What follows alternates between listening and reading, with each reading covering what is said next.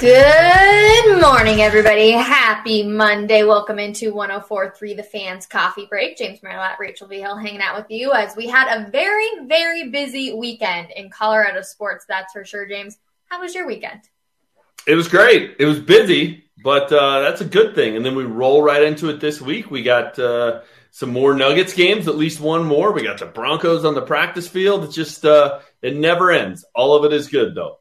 So much fun. Well, not all of it is good. This weekend, the Colorado Avalanche struggled a little bit, so we'll get into our weekend roundup. So they lost to the Winnipeg Jets four to one. This is their fourth straight loss, James. This has not happened, I believe, since 2019.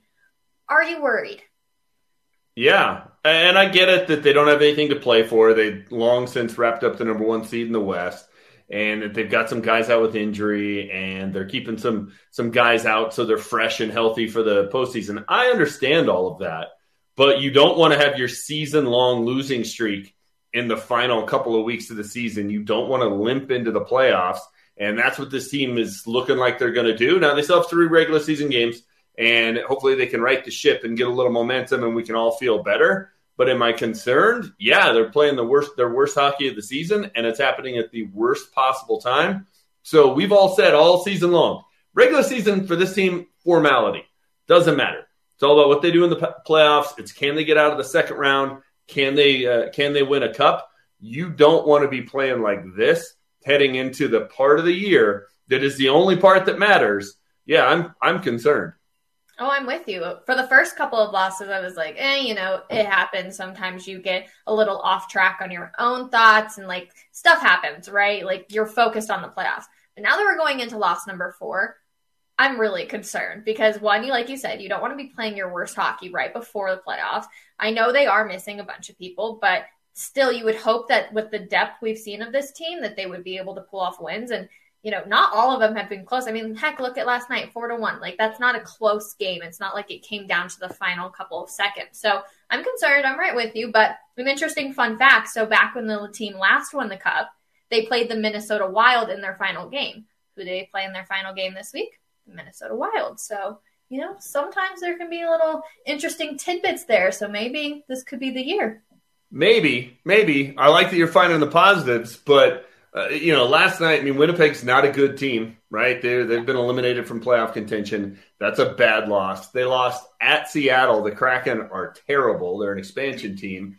That's a bad loss. Like, there's some games that a team this good, if they show up even remotely ready to play, should have should have cruised to victories, and instead they got a loss. So that's a worry, and I just don't think it's as easy as some people think to just flip the switch back to on come playoff time. So I think this week you come home for two and then you go to Minnesota for the finale, as you mentioned. I think it's imperative that they get the two wins at home. You know, maybe if you rest guys once you get to that that finale and you're going on the road because uh, you know, heaven forbid you have somebody get hurt in the in a meaningless game in the in game 82. But I think you got to take these two home games relatively ser- serious and try to get some momentum going here because this is uh, not a good look heading into the postseason. No, I'm with you. Moving on to Colorado Rapids this weekend, they had a draw, and there's actually a lot going on with the Rapids right now too. They've got a new player in Zardes, um, and they so it so with their scoreless draw, the Colorado Rapids set the club record for longest home unbeaten streak with 20 consecutive regular season wins or draws at Dick's Sporting Goods Park. So if you haven't been out to Dick's Sporting Goods Park, it's definitely worth the drive out there. It's a fun environment. It does get a little windy, I will say. I've spent plenty of time out there, but this Rapids team, I think, and I'm very hopeful they're going to start figuring it out this year. They brought in a lot of new players, so hopefully they can start building that chemistry and make it back to the playoffs this season. They have the Timbers at home this coming Saturday, so you can go check that out. Is but I I have to laugh, and I'm going to sound like that guy. But is there anything more soccer than a nil-nil tie? I mean, that is the ultimate for people who want to bash soccer, and there are a lot of them out there, and I'm not one of them at all but that right there, zero zero is why. I mean, come on, we got to have something happen. Well, and two, it's funny because you mentioned the Kraken are an expansion team. Charlotte is also an expansion team. So you kind of were hoping that they would be able to get a win, but I guess at the same time, you're just kind of happy that you didn't lose on that front. Uh, moving on, there were a couple MLS appearance records on there. So Mark Anthony Kaye and then Jonathan Lewis hit 100 games. So congratulations to those two. That's always so cool to see. And to do it on the same day, that's pretty dang fun. Um, okay, moving on to the Rockies now. As you like to call it, James, your Rockies. My Rockies. How about them? Yay, playing great. I mean, look, the the first game it was the the game that was rained out on Friday. If you're gonna lose, just get blown out. That was uh, you know Miguel Cabrera moment where he gets his 3,000th hit. That fine, let the Tigers have their uh, have their moment. You bounce back, win the second game of the doubleheader. You win yesterday pretty convincingly. They haven't lost a series yet this season. I mean, my Rockies, 10 wins, 10 and 5. Time to start believing, guys. I am shocked, but I'm also just waiting, and I feel like a lot of other people are doing this. We're just kind of waiting for everything to fall apart for the Rockies. But are they proving to us that maybe that's not going to happen? No, they're not proving it at all. I mean, it's a nice start, and I facetiously like to call them my Rockies. I am a fan. I've long, you know, been a fan since their inception, so I'm hoping it continues.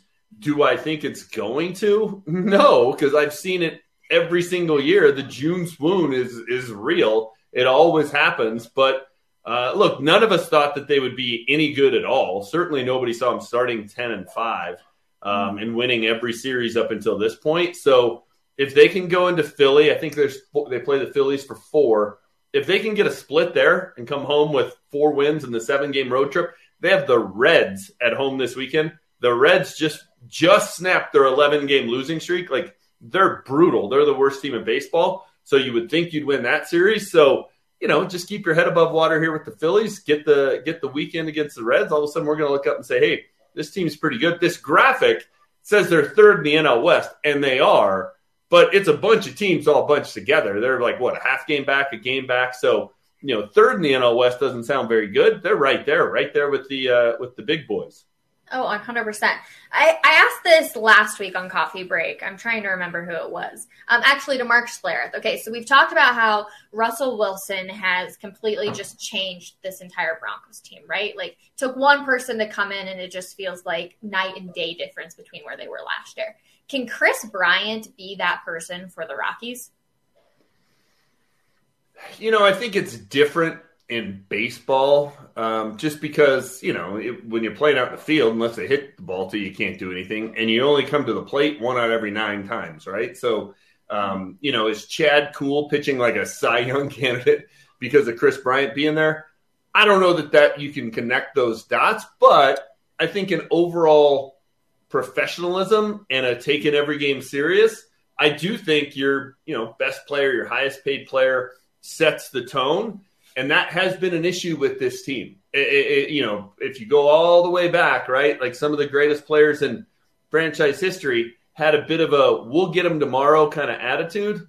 Well, a mm-hmm. "we'll get them tomorrow" kind of attitude means you didn't get them today, and when that happens a lot, you end up with some bad, bad teams. So, I don't know that it's quite the same impact as a as a franchise quarterback or as you know Nikola Jokic on the Nuggets baseball is a different animal, but I do think setting that tone and hey, you know what, we're here to win every single day, and you know not just uh, you know let's try and get a let's try and get one or two in this series.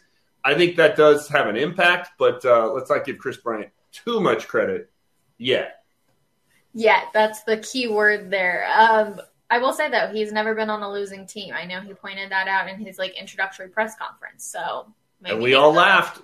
We'll we take it. I know Denver fans are loving him right now, so we'll myself included. I laughed at that and said, "Well, you better get used to it." But maybe not. Maybe he'll prove us all wrong. Maybe. Um, I also need to give a huge shout out to the Colorado Rockies social team. When you have so many games that you are having to make graphics for, it's fun when you can say not 13 was the score line. So a huge shout out to them. I thought that was a cool way of doing it.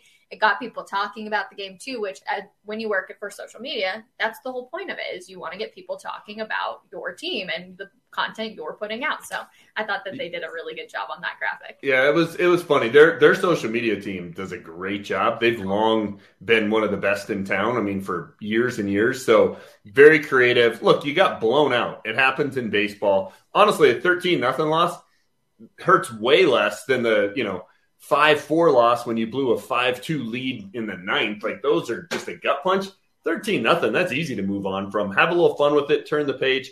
Now, it's not funny if you continue to do it, right? Like it's funny as a one off, then they won the second game and then they, they won the series yesterday. That's what makes it funny. If you get swept, then I don't think it's the right tone. So, like, I always get upset. It's kind of my ongoing bit. I don't like when they tweet out the menu on their airplane after a loss. It's like, nope, we don't want to hear about it. It's not all fun and games when you lose. So there's a there's a fine line with that tone. I thought you were going to say you just don't like when they tweet it out. And I was like, I love knowing the menu on every flight that they take for all sports. First, I like it when I like it when you're winning. When they're losing, I know this isn't what it really is, but when they're losing, I think I want to believe they're getting on the plane and not having any fun. I know that's not true, but that's what I want to believe.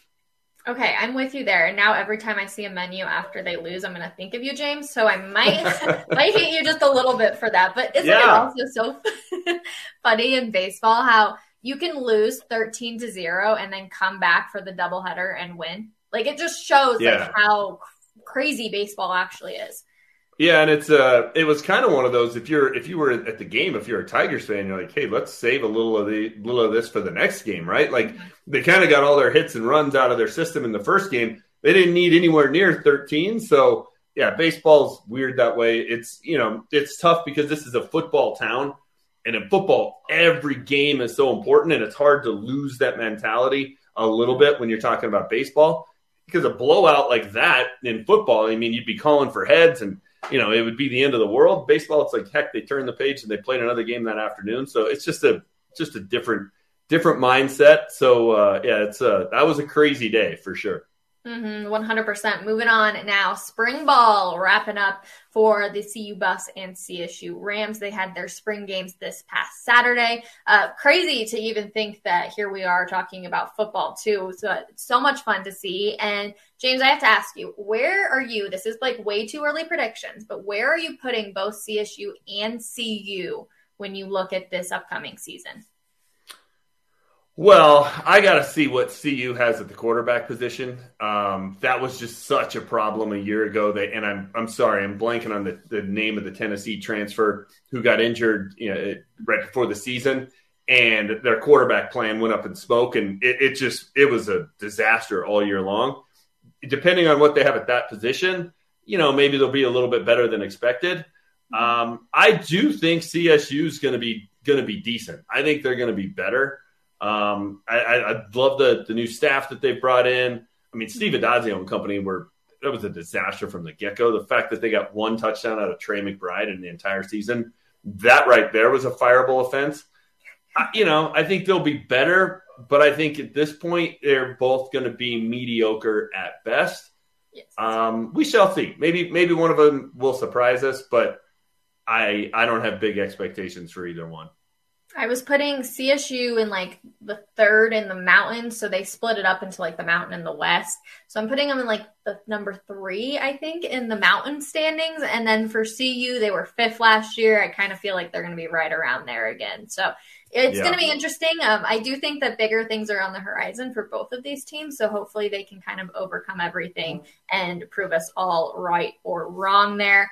Moving on now to obviously the hottest topic of the weekend and of yesterday. How about them Nuggets, James?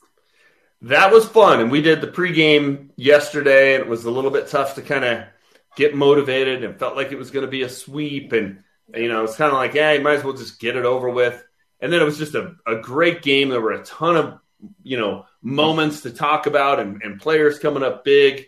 Uh, you know, Bones was awesome in the first half, hitting those three straight threes. Monte Morris in the third quarter with five threes, setting an NBA playoff record. Jokic was tremendous. The crowd was into it. There were confrontations between Aaron Gordon and Draymond and Boogie and Draymond. Like it was awesome. Like that was playoff basketball.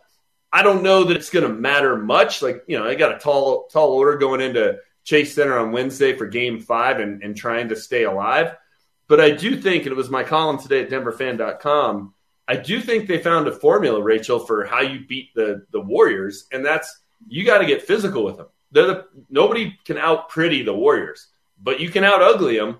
And the Nuggets did it yesterday. And I know it was a high scoring game, but they were physical. They took it to them. They shot more free throws than they normally do.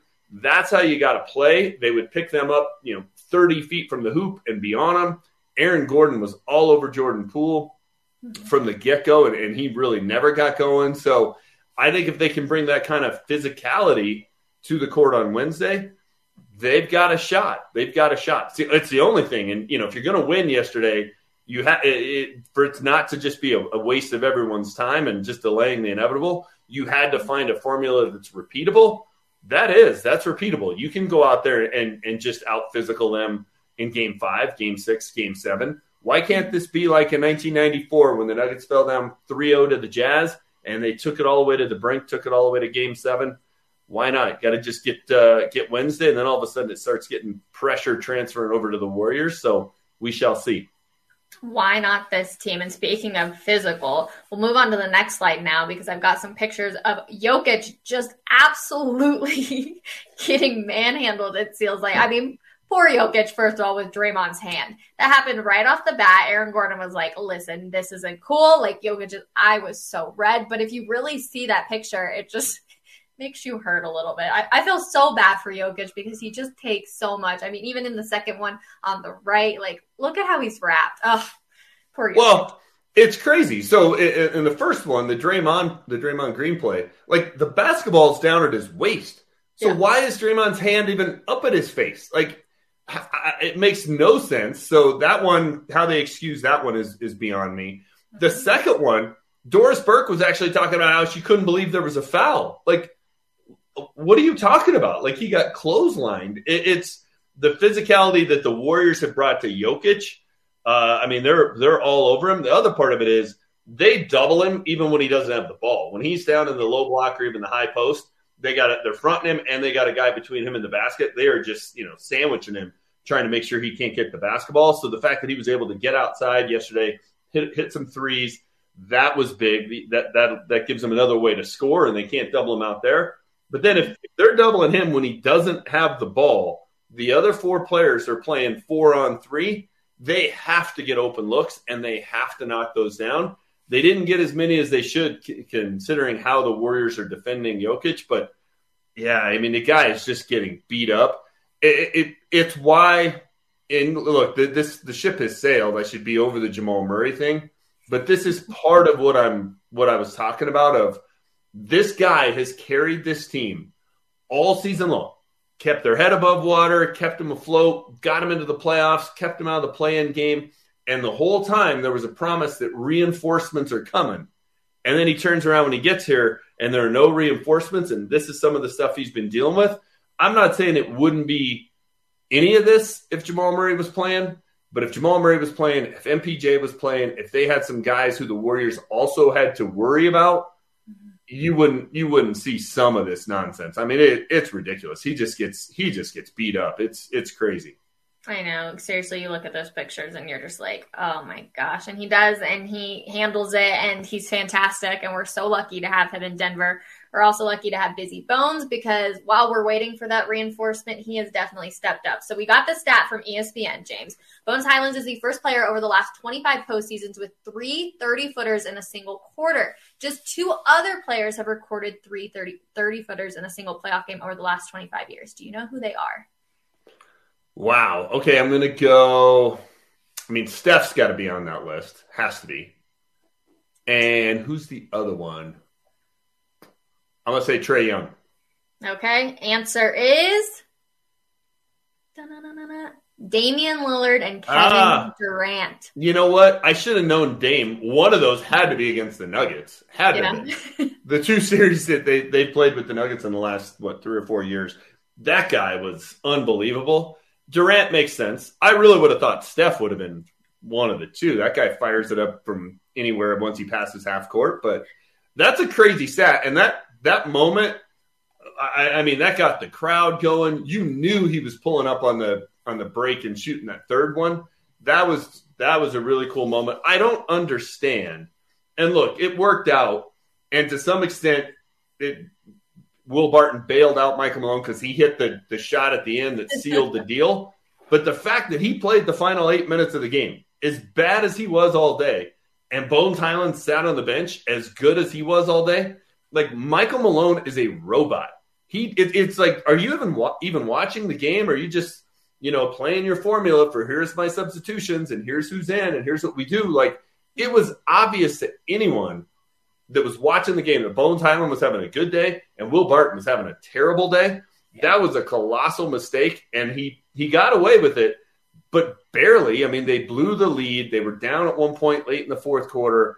Uh, you know, the plus minus with Bones on, on the court versus the plus minus with, with Barton on the on the court was laughable. Yeah. Uh, Bones was great yesterday. He, he really is going to be a, a part of when this team is healthy and when this team is in their championship window, which has to start next year. He's going to be a key guy. All the more reason he should be playing down the stretch. Like, why not get him those valuable playoff minutes and that experience? Makes it makes no sense. It makes no sense at all.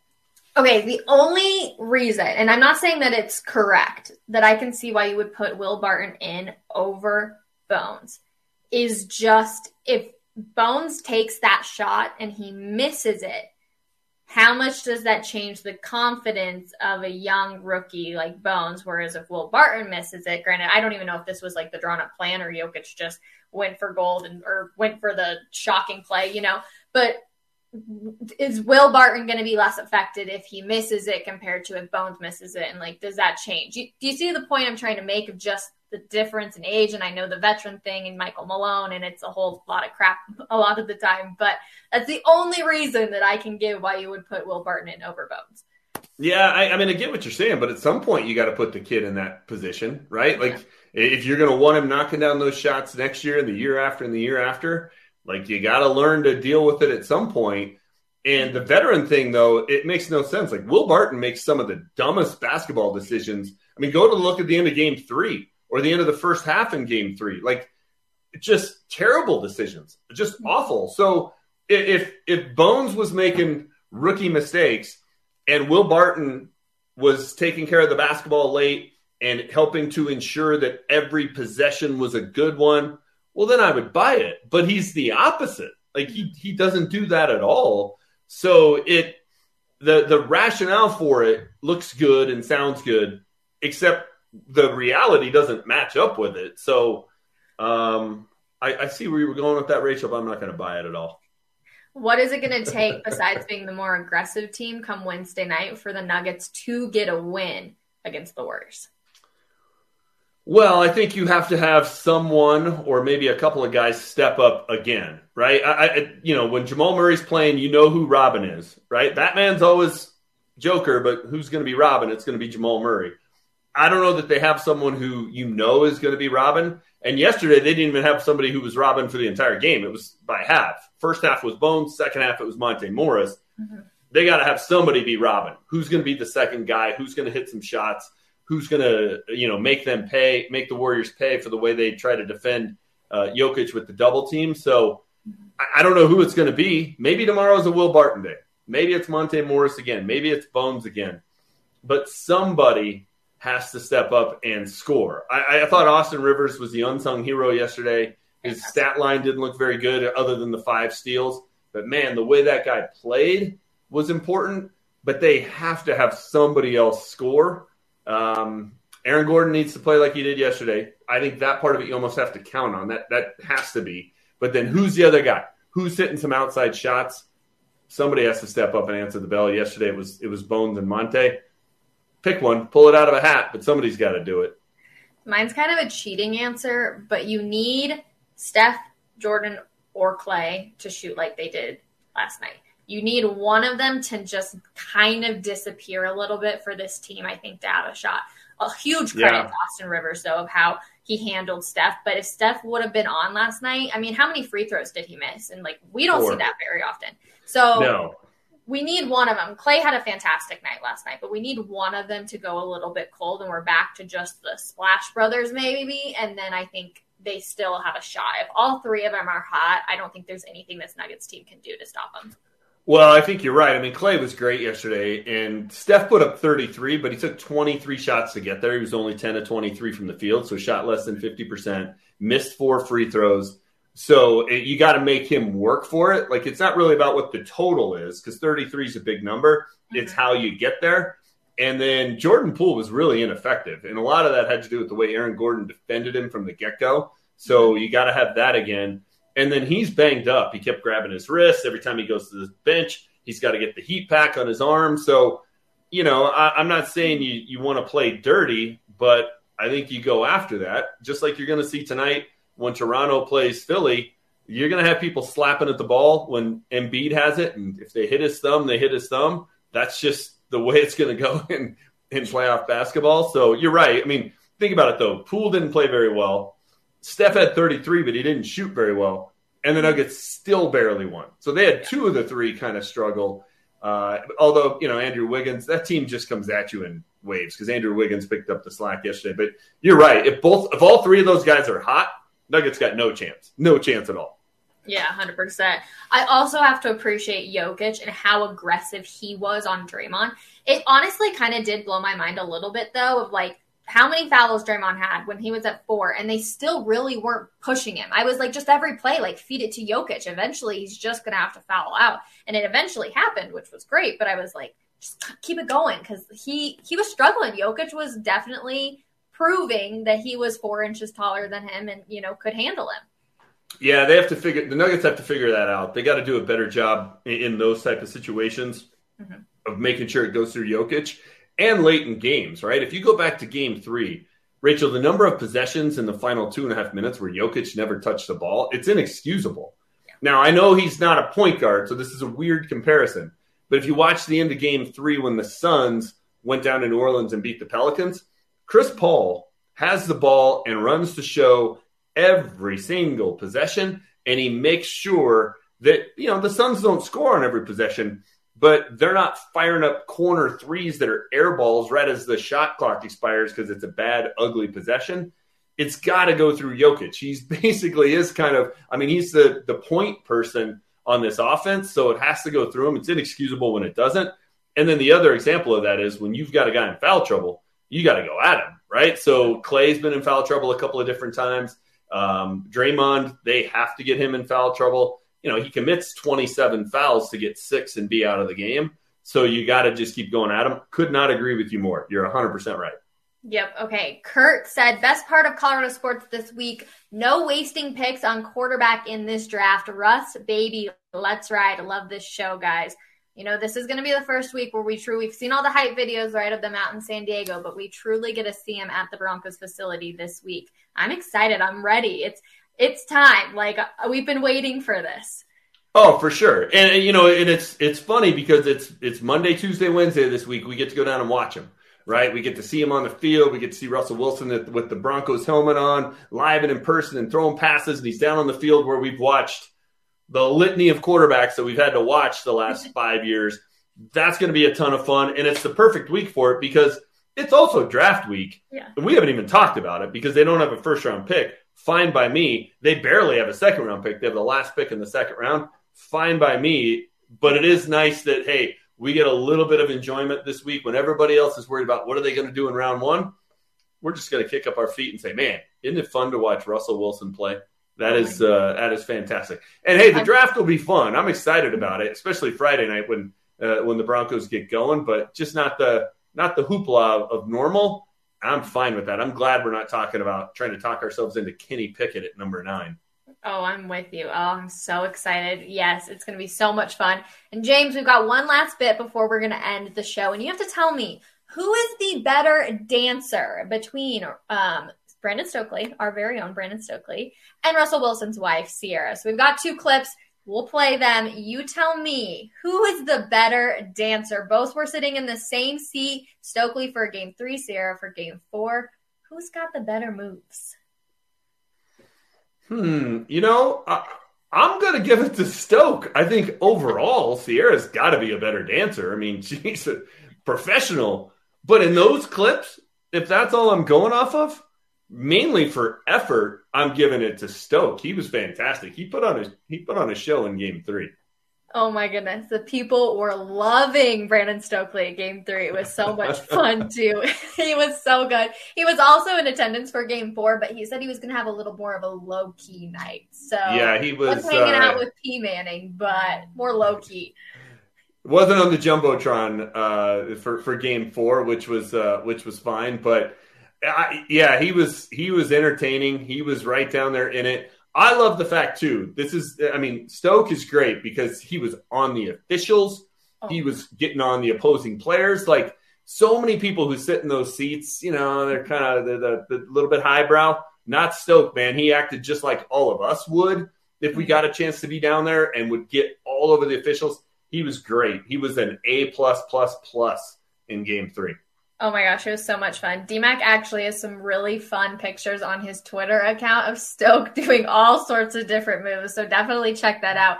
Um, a huge shout out to DMAC too. I love being able to work with him when we go to Nuggets games or Avs games. He's always so much fun and really does a good job. I have to give him a little bit of credit of providing people who can't watch the game let them, like letting them in to know what it's actually like to be there. I think he does a fantastic job and it's so much fun. But James, as always, love having you on Coffee Break. Thanks so much for hanging out this morning.